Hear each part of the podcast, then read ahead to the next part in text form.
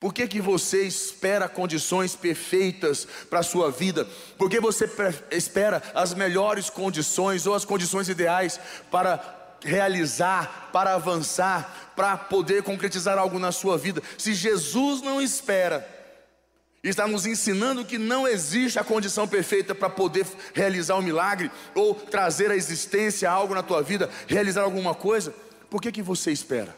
Por que, que você está esperando a condição perfeita para você tirar mais tempo com seu filho?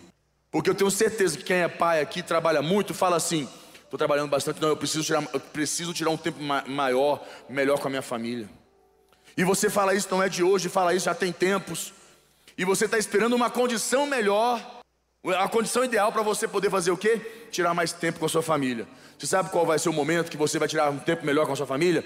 Quando alguém for para o hospital, tiver uma situação bem ruim, aí você não tem opção. É isso que você está esperando?